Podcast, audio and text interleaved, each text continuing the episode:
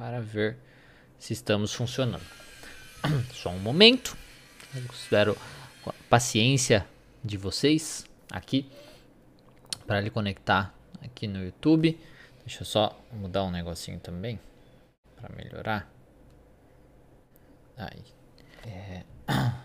Tá, tá, tá. Demorazinha, demorazinha. Vamos suspender todo o resto.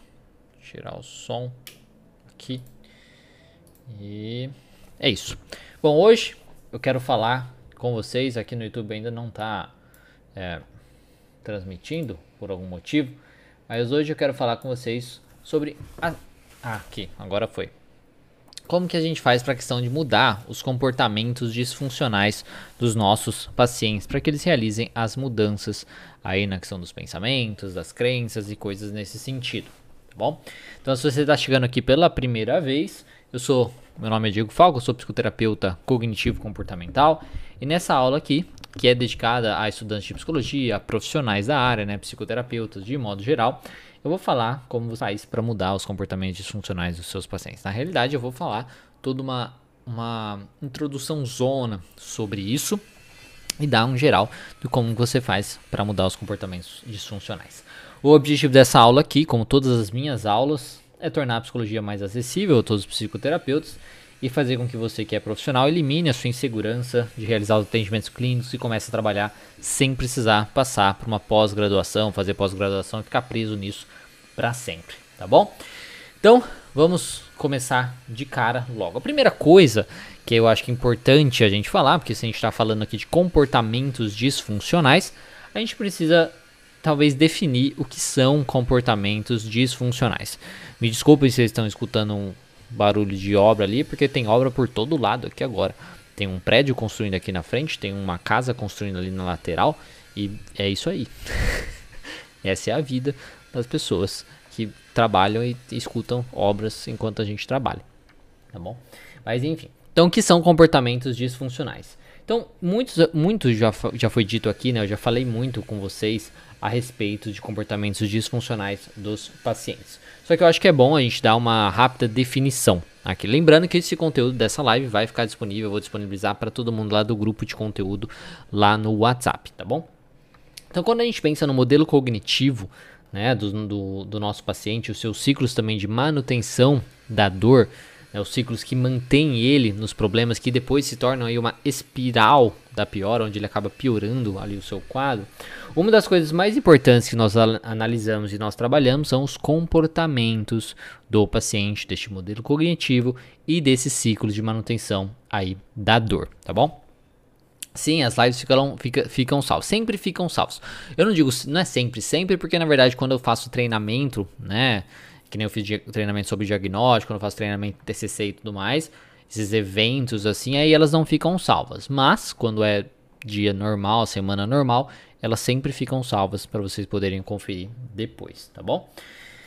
É, então, quando a gente pensa no modelo cognitivo, no ciclo de manutenção da dor e coisas nesse sentido, é, é muito importante a gente analisar e trabalhar com os comportamentos do paciente nesse, no modelo e no ciclo. Para entrar no grupo de conteúdo, estão tá, perguntando aqui, né? A, a Loren perguntou. É, você no Instagram, você entra no meu perfil, tem lá um, um, link, né? Um link da bio, na biografia lá no meu perfil. E você vai conseguir entrar lá, vai ter lá o grupo de conteúdo. Se você estiver vendo pelo YouTube, tem na descrição do vídeo para você entrar. Então, algumas vezes nós chamamos esses comportamentos disfuncionais de comportamentos de segurança e outras vezes a gente chama de estratégias compensatórias. Os comportamentos do paciente, basicamente, no final de um ciclo, né, quando a gente pensa naquele ciclo de funcionamento, eles são a chave principal aí, querendo ou não, que pode acionar aí outro ciclo disfuncional ou um ciclo mais saudável. Então, quando a gente pensa no modelo cognitivo, né, onde nós temos ali uma situação, um evento que gera um pensamento automático, né, gera uma interpretação, né, o paciente tem uma interpretação daquele evento, daquele, daquele, daquela situação que aconteceu com ele, isso gera nele reações, que é uma emoção, um, uma resposta fisiológica e um comportamento. E esse comportamento ele é de extrema importância para saber se o paciente vai voltar no ciclo, né? Então ele vai começar, vai piorar, por exemplo, a sua ansiedade, vai se manter naquele funcionamento, às vezes ele evita uma situação, ele não desafia o pensamento dele, tudo mais, ou se ele vai na realidade desenvolver um ciclo mais saudável, aprendendo a lidar melhor com seus pensamentos, com as suas crenças e por aí vai. Então, o comportamento ele é muito importante. O que ele faz no final de todo o processo cognitivo aí no, do modelo cognitivo é muito importante para saber se ele vai se envolver em um ciclo de manutenção da dor ou em um ciclo saudável. Tá? É de extrema importância. Por isso que é importante falar sobre isso. Então, os comportamentos disfuncionais são então o que o paciente tem que acabar é, que o paciente tem que acabam por manter ele nos seus problemas ou piorar os seus problemas. Se o paciente tem ansiedade, por exemplo, e seu comportamento é de evitar a situação que gera ali a ansiedade exagerada, o seu, o, o, a sua ansiedade, ele também mantém, ele mantém o seu medo, né, do perigo que ele mesmo criou e a sua ideia de sua capacidade de lidar com aquele perigo. Então, assim, por exemplo, o paciente, a ansiedade, né, ela é, basicamente é a visão que o paciente tem sobre um perigo. Ele acha que algo é muito pior, muito mais perigoso do que realmente é. E também ele acha que ele é mais incapaz do que a realidade, né, de lidar com aquilo. Seja de lidar com aquilo ou com as consequências daquilo. Então, quando juntam essas coisas, isso que a gente chama de fórmula da ansiedade, onde ele vê um perigo, uma situação como mais perigosa do que ela realmente é, e vê a sua capacidade de lidar com aquilo como menor do que realmente é, isso tende a gerar aí a ansiedade. Quando isso acontece, então ele tem esses pensamentos que geram a sua ansiedade, ele tende a ter um comportamento, é o mais clássico comportamento relacionado à ansiedade é de evitação, de evitar as situações, de fugir daquele momento, de fugir daqueles eventos, para que ele não sinta ansiedade, para que a sua ansiedade diminua. Só que toda vez que ele tem esse comportamento evitativo, ele prova que o seu comportamento era verdade.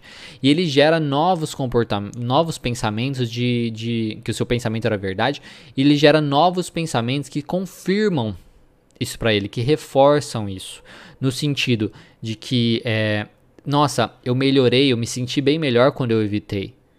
Agora que eu não fiz isso, que eu não me expus, que eu não fiz aquilo, ou que eu fiz isso diferente dessa maneira, eu me senti melhor. Porque ele não se expôs àquela coisa que ele teme e aí ele realmente vai se sentir melhor. Porque ele não vai ter aquela ansiedade ou a sua ansiedade vai diminuir. Só que isso não, é, não diz que foi a melhor escolha.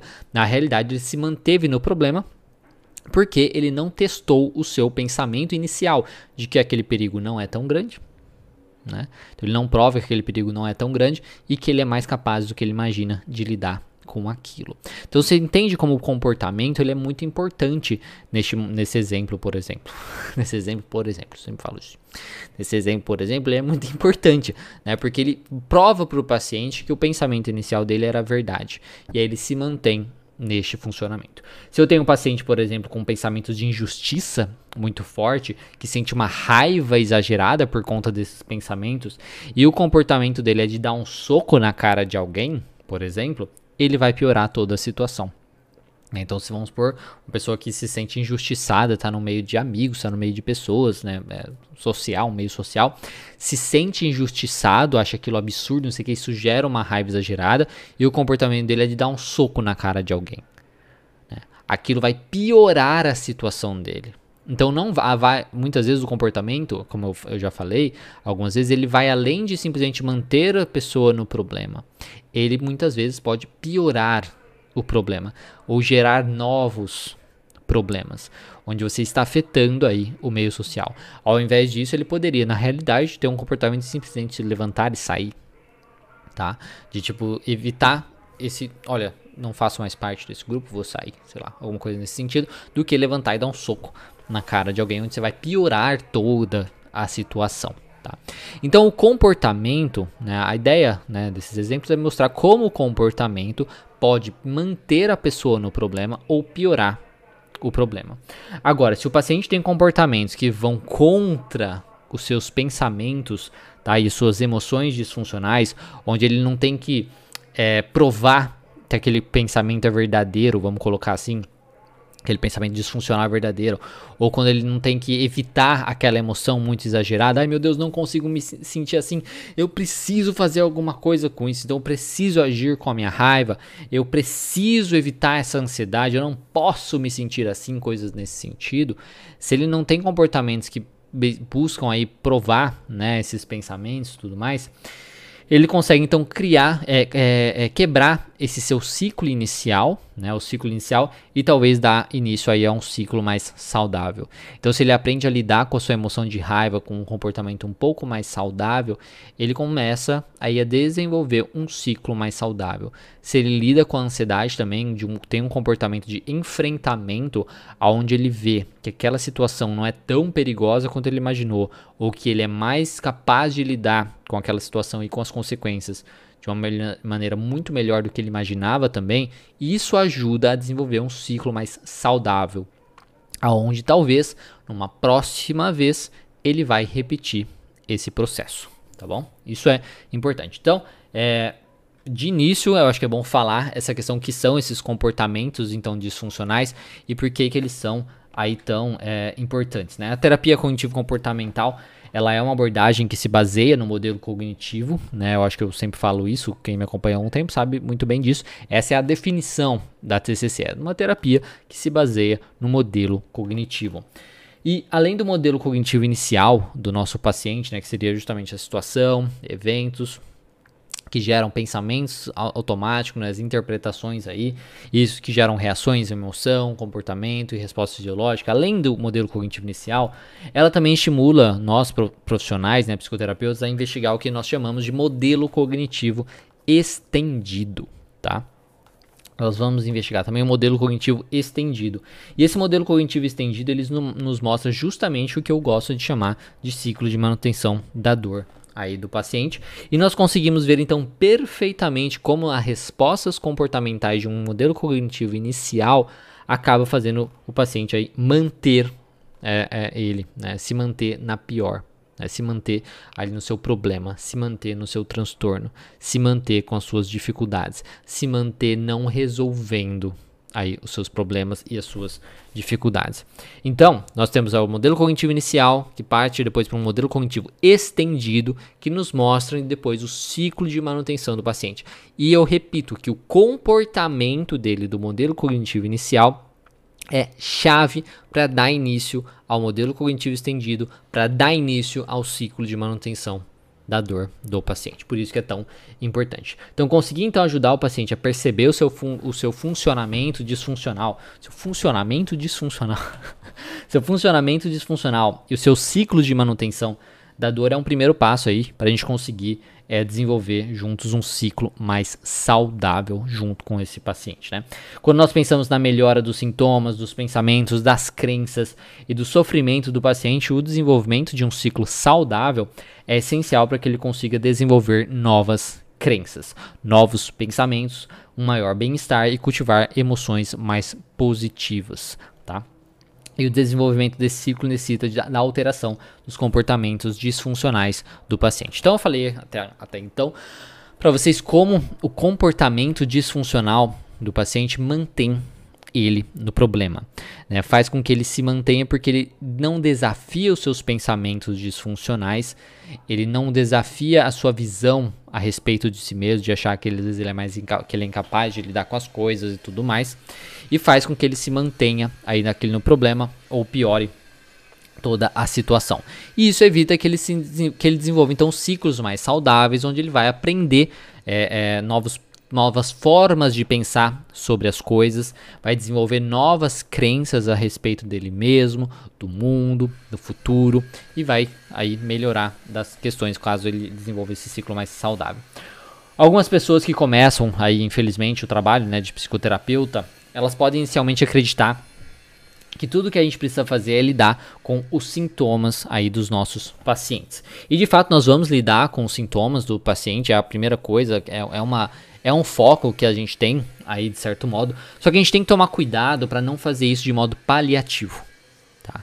Muitas vezes quando a gente lê os sintomas do nosso paciente sem um trabalho um pouco maior, né, sem um trabalho tão mais direcionado, a gente pode correr o risco de simplesmente ser um trabalho muito paliativo, onde a gente está simplesmente ajudando o paciente a se sentir um pouquinho melhor e aquilo vai voltar ali com toda a força é, depois. Tá? Eu posso, querendo não, ajudar os sintomas do, do, amenizar os sintomas do meu paciente com uma técnica, por exemplo, de relaxamento, né? Eu posso fazer isso. Eu posso ajudar com uma repetição de mantra, estimulando a prática de atividade que estimula emoções positivas e tudo mais. Eu posso fazer isso com o meu paciente. Tudo isso é realmente válido. Só que a gente tem que tomar cuidado para que cada uma dessas atividades venham com uma psicoeducação a respeito delas. Ele precisa entender o motivo dessas atividades. Ele precisa entender o porquê os seus comportamentos disfuncionais são disfuncionais, são considerados disfuncionais. O porquê o seu problema não vai embora. Simplesmente. O porquê os seus comportamentos aí diários influenciam, como influenciam o seu problema, o seu transtorno e por aí vai. Então é muito importante que o paciente entenda tudo isso. Isso é uma coisa extremamente importante. Realizar então a psicoeducação para o paciente de como os seus problemas se mantêm através dos seus comportamentos disfuncionais é extremamente importante. Então, já falei para vocês que a primeira coisa você precisa mostrar para o paciente o funcionamento dele. Então, através de um modelo cognitivo, você vai mostrar para ele como ele está funcionando. Você vai mostrar ali com o ciclo de manutenção da dor, por exemplo, né, como ele funciona e tudo mais. Depois disso, você precisa mostrar para ele como aquilo atrapalha ele. Então, primeiro é ter uma consciência do funcionamento dele, depois ele precisa entender como aquilo atrapalha ele, por que aquilo faz mal para ele. E você vai fazer tudo isso através inicialmente de uma psicoeducação. E aí volta no que eu sempre falo. Para isso, para você fazer isso com uma qualidade, para você fazer isso com mais autoridade, é muito importante que você tenha o conhecimento da base da terapia cognitivo comportamental e não fique aí preso, né, em querer aprender 50 mil abordagens diferentes, né, onde vai te confundir a cabeça, você não vai saber explicar direito as coisas porque você tem um monte de informação junta, aí misturada, e aí você fica perdido sem saber explicar. Conhecer a base da terapia cognitivo comportamental é essencial e é bem mais tranquilo de se fazer e também para você poder aplicar e explicar para o seu paciente, tá bom? Isso é muito importante. Então é isso, né? Na questão a gente vai então é, a gente vai fazer isso de, de, lidar com os sintomas do paciente, mas a gente tem que fazer isso com a psicoeducação do porquê aquilo funciona, do porquê ele estava é, como estava e de como ele deveria começar a fazer a partir de agora. Então ele precisa entender: olha, este é seu funcionamento, você funciona assim por conta disso, tá? Você não melhora por conta deste comportamento e agora temos que ver novas maneiras de você se comportar. E aí você vai ajudar ele com isso. Porque se você não faz esse processo de psicoeducação, esse processo de dele entender muito bem o porquê o comportamento é tão significativo, é tão importante, o que acontece? Ele vai melhorar do seu sintoma inicialmente, então você vai usar um relaxamento para ele se sentir melhor, sentir menos ansiedade, coisas nesse sentido. Então ele vai melhorar do seu, do seu sintoma, ele vai ficar feliz, mas em pouco tempo, querendo ou não, ele vai voltar no seu ciclo de manutenção da dor, já que muitas vezes ele não sabe. Né? Ele não sabe o que realmente aconteceu, ele não sabe o que, que ele fez, ele não sabe que diferença aquilo realmente tem na vida dele e se vai ter ali uma mudança aí a longo prazo por conta disso. Porque na sua cabeça, querendo ou não, é bem melhor, bem mais fácil evitar o seu sofrimento mental que ele tem ali e, e, ter o comportamento evitativo, por exemplo, ter o comportamento explosivo, por exemplo. É bem mais fácil ele fazer isso, que vai trazer um pequeno alívio momentâneo, do que apostar em algo que ele nem entende o funcionamento, que ele nem entende porque aquilo é válido para ele. Então é de extrema importância ele entender o porquê ele funciona como ele funciona, o como ele funciona, como ele funciona e por que, que ele não consegue sair disso. E como faz para sair disso. Ele precisa entender isso. E para ele entender isso, você precisa entender disso. É por isso que é tão importante você conhecer a base da TC para você conseguir explicar para ele este processo, tá bom? Então, toda vez que o paciente melhora dos seus sintomas, ele precisa entender o processo que levou àquela melhora e o que ele precisa fazer para manter essa melhora, tá bom? Isso é muito importante.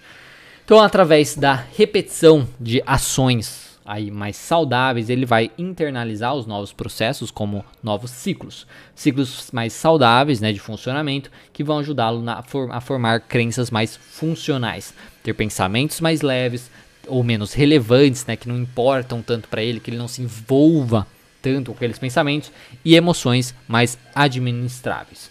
E para ajudar o paciente a mudar então seus comportamentos disfuncionais, nós temos que primeiramente ajudá-lo a reconhecer quais são os seus, os seus comportamentos e como são os ciclos que ele possui. E essa descoberta ela é feita, já falei algumas vezes aqui também, através da escuta guiada da demanda, que é um processo que você vai realizar na primeira sessão ou na segunda, ou, ou ainda na, na segunda sessão com o seu paciente. Aí você vai questionar é basicamente um modo de você questionar o seu paciente sobre os seus comportamentos. Então é questionar sobre os comportamentos, sobre os motivos de se comportar daquela maneira, porque ele se comporta de certo modo. Então você precisa descobrir, tá, qual comportamento você tem quando essas coisas acontecem. Então você está sofrendo com isso, mas qual comportamento você tem quando essas coisas acontecem ou depois que essas coisas acontecem? Depois que ele falar qual comportamento, você precisa descobrir o que, que ele, por que, que ele tem esse comportamento, o que motiva ele ter aquele comportamento? E também quais as consequências daquele comportamento. Tendo isso, aí realizando esses, esses, questionamentos para o paciente, você vai entendendo mais ou menos como aquele comportamento funciona aí naquele meio, naquele embolado todo, nesse ciclo de funcionamento do paciente, ciclo de manutenção da dor dele e como aquilo mantém ele no problema, como aquilo pode ser um comportamento de segurança ou como aquilo pode ser aí um comportamento disfuncional aí de modo geral. Tá? Então isso é muito importante é fazer essas perguntas. Então o primeiro passo é isso, de identificar o objeto de trabalho, que seria, nesse caso aqui que a gente está falando, os comportamentos disfuncionais. E você faz isso através da escuta guiada da demanda, que é realizado aí na primeira, na segunda sessão, fazendo isso que eu falei aqui com vocês agora, tá bom? Depois, conforme a gente vai tendo aí mais é, experiência, querendo ou não, vai ficar muito mais fácil você conseguir identificar o que é um comportamento disfuncional e o que não é. Tá? Isso pela prática clínica, pelo desenvolvimento de um bom senso também, de você saber o que é um comportamento saudável, o que é um comportamento adequado socialmente, coisas nesse sentido. Você vai tendo noção do que é um comportamento disfuncional ou não funcional, ou funcional. ou funcional, e aí só vai fazendo as outras questões, os outros questionamentos para ver os motivos, né, o que motiva o paciente a fazer isso, as consequências disso e coisas assim. Depois descoberto então quais são esses comportamentos e os ciclos do paciente, né, que acabam sendo gerados por conta desses comportamentos que ele tem, o paciente ele precisa entender que tudo isso, aí como tudo isso o mantém no problema. Então, ele precisa entender como todo esse processo, como todo esse ciclo e esses comportamentos mantém ele no problema. Porque se ele, eu já falei isso, se ele não entender o porquê que ele se mantém no problema, porquê que esse problema não vai embora, que é aí em grande parte por conta dos seus comportamentos disfuncionais, se ele não entender isso, fica muito difícil dele querer mudar os seus comportamentos disfuncionais. E quem vai explicar para ele, quem vai demonstrar para ele que são seus comportamentos disfuncionais que mantêm ele no problema, que mantêm ele na merda, é você. Tá? É você, psicoterapeuta, que vai fazer isso aí para o paciente. Então, o paciente tendo entendido seu funcionamento e porque ele precisa, tá? É, ah, enfim, eu, eu, pulei uma parte aqui. Então a gente faz isso de explicar basicamente com uma boa psicoeducação sobre a terapia cognitivo-comportamental e o seu tratamento em cima do modelo cognitivo. Então, conseguindo explicar para o paciente como a terapia cognitivo-comportamental funciona, que ela, se, que ela se baseia no modelo cognitivo, conseguindo trazer para o paciente o funcionamento dele também ali naquele modelo cognitivo e conseguir aí explicar como você vai trabalhar de modo geral dentro daquele modelo cognitivo, em cima daquele modelo cognitivo do paciente, isso vai ajudar muito o paciente saber que você pode ajudá-lo e também ele saber como o seu funcionamento, como o seu comportamento mantém ele no problema, tá bom? Depois que ele entende então o seu funcionamento e o porquê ele precisa mudar, né? Basicamente, precisa mudar os comportamentos, por exemplo, para conseguir melhorar. A gente vai então pensar em possíveis comportamentos alternativos que ele pode ter na sua rotina nós vamos analisar os seus pensamentos sobre esses novos comportamentos, os seus pensamentos sobre os comportamentos anteriores, na questão de valorização, o que, que ele valoriza aquele comportamento. Tem algum motivo para ele se comportar dessa maneira? É igual quando a gente faz, por exemplo, uma lista de vantagens e desvantagens dele se manter num comportamento disfuncional ou mudar o comportamento. E muitas vezes ele fala assim: ah, não, mas não tem nenhuma é, é, vantagem né, eu ter esse comportamento disfuncional. Mas tem. Se não tivesse, ele não faria. Tá? E aí você precisa ajudar o paciente a identificar isso. Então ele precisa identificar seus pensamentos sobre os comportamentos anteriores também, os disfuncionais, e a gente vai realizar então um bom cartão de enfrentamento. Então, através de muito questionamento aqui nesse processo, a gente vai identificando como aquele comportamento inicial é disfuncional, ele precisa reconhecer isso, os pensamentos que estão envolvidos com o pensamento disfuncional, o comportamento novo que ele pode que, que seria interessante colocar em prática, os pensamentos envolvidos com isso. A gente vai buscar se tem obstáculos também, aí que talvez que a gente precisa discutir e depois a gente vai então testar os novos comportamentos aí do paciente. E depois que a gente testa os novos comportamentos, comportamentos aí que a gente imagina que sejam comportamentos mais funcionais com aquele paciente, a gente vai então analisar os resultados. A gente vai realizar adaptações caso sejam necessárias, ou a gente já vai desenvolver uma conclusão de como o comportamento novo foi bom e que ele deve ser e deve, deve continuar sendo aí utilizado. E aí e assim a gente consegue então indo alterar os comportamentos disfuncionais dos nossos pacientes. Então, repetindo aqui, o primeiro passo, a primeira coisa que você tem que fazer é identificar aí quais são os comportamentos do paciente. Depois, os motivos dele se comportar dessa maneira. Depois, você precisa mostrar para o paciente como esse funcionamento dele, o funcionamento atual dele, é disfuncional e mantém ele naquele problema. Depois, você precisa ver com ele e ele precisa entender isso, precisa fazer sentido para ele. Se não fizer sentido para ele, fica muito difícil, aí você tem que explicar de outra maneira. de outra maneira. Às vezes você precisa explicar até mesmo com a prática. Tá? Às vezes você precisa colocar em prática algum comportamento, alguma coisa e mostrar baseado nas respostas que vocês têm. Depois que ele entendeu isso, então vocês vão descobrir novos comportamentos que talvez sejam mais interessantes de serem colocados em prática, algumas estratégias que podem ser interessantes colocadas em prática, para ele evitar também o comportamento ali anterior. Depois que fez isso, ele vai, a gente vai é, analisar os resultados disso. Então a ideia é que o resultado dele colocar em prática um novo comportamento mostre para ele que aquele novo comportamento é muito melhor, faz ele se, se sentir melhor, se, estão mais de, está, é um comportamento que está mais de acordo com seus valores, por exemplo, que está mais de acordo com suas metas, com seus objetivos e por aí vai. Quando ele faz isso, então a gente, vai, a gente tem um resultado e a gente vai então reforçar esse resultado. A gente precisa reforçar mostrando para ele como olha como foi bom você se comportar dessa maneira. Tá vendo? Quando você se comporta dessa maneira, estes são os resultados. E isso te ajuda por conta disso, por conta daquilo e tudo mais. Então, a gente precisa pontuar, aí a gente pontua qual o melhor comportamento ele tem que ter. É manter esse comportamento bem disfuncional que ele manteve o resto da vida dele inteira, deixando ele sofrer, ou esse novo comportamento que a gente descobriu, que aí fez ele se sentir melhor. E a gente faz esse processo também, e isso vai ajudar aí o paciente melhorar dos seus comportamentos disfuncionais, tá bom? Então não é uma resposta simples, né? Eu acho que tem muitas pessoas que procuram respostas mágicas, respostas simples para fazer as coisas. Então como que é que você mudar o comportamento disfuncional do seu paciente? Mudando. Mudando o comportamento dele. É igual quando alguém pergunta: "Como faço para acordar cedo?" Né? Como faço para acordar mais cedo? Acordando.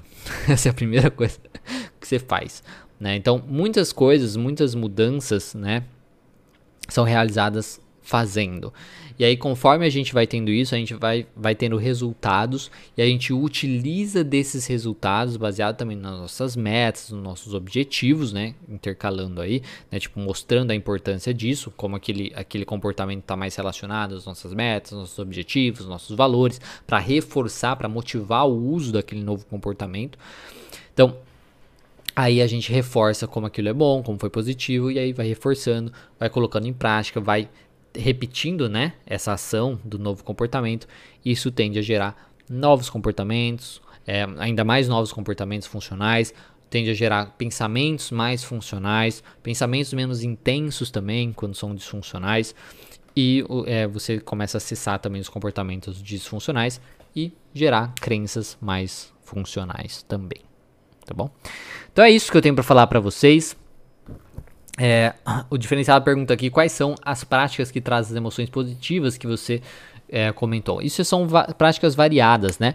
É, mas quando a gente pensa na psicologia positiva, tem muitas coisas. Seria ações onde você sentiu emoções positivas, né? Isso é um exemplo. Você repetir coisas que você faz, né? Que eu fiz, eu já fiz, né?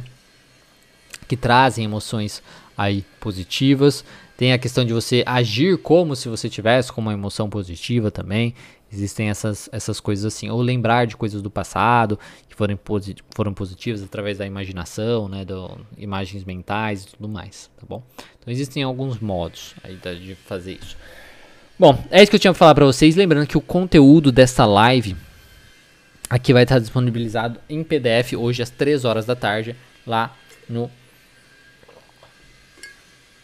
lá no grupo de conteúdo, tá bom? Então hoje, às 3 horas da tarde, no grupo de conteúdo, eu vou disponibilizar essa live. Se você estiver vendo pelo YouTube, na descrição desse vídeo tem o link para você entrar no grupo de conteúdo no WhatsApp. E se você estiver vendo pelo Instagram, você pode simplesmente clicar lá no meu perfil, tem um link na biografia lá, você pode entrar no grupo de conteúdo, tá bom? Espero que vocês tenham entendido, espero que vocês tenham gostado e que vocês consigam aí ajudar ao máximo os seus pacientes a identificarem aí seus comportamentos disfuncionais e conseguir identificar, ajudar a ele entender como aquilo pode é, prejudicar ele, que ele precisa aí colocar em prática para mudar, tá bom? É isso. Muito obrigado, um bom dia para vocês, excelente dia de estudo, de trabalho. E é isso aí, pessoal. Tá e aí a gente conversa novamente agora só na terça-feira, tá? A gente conversa novamente na terça-feira, onde teremos aí a próxima live e por aí vai. Deixa eu ver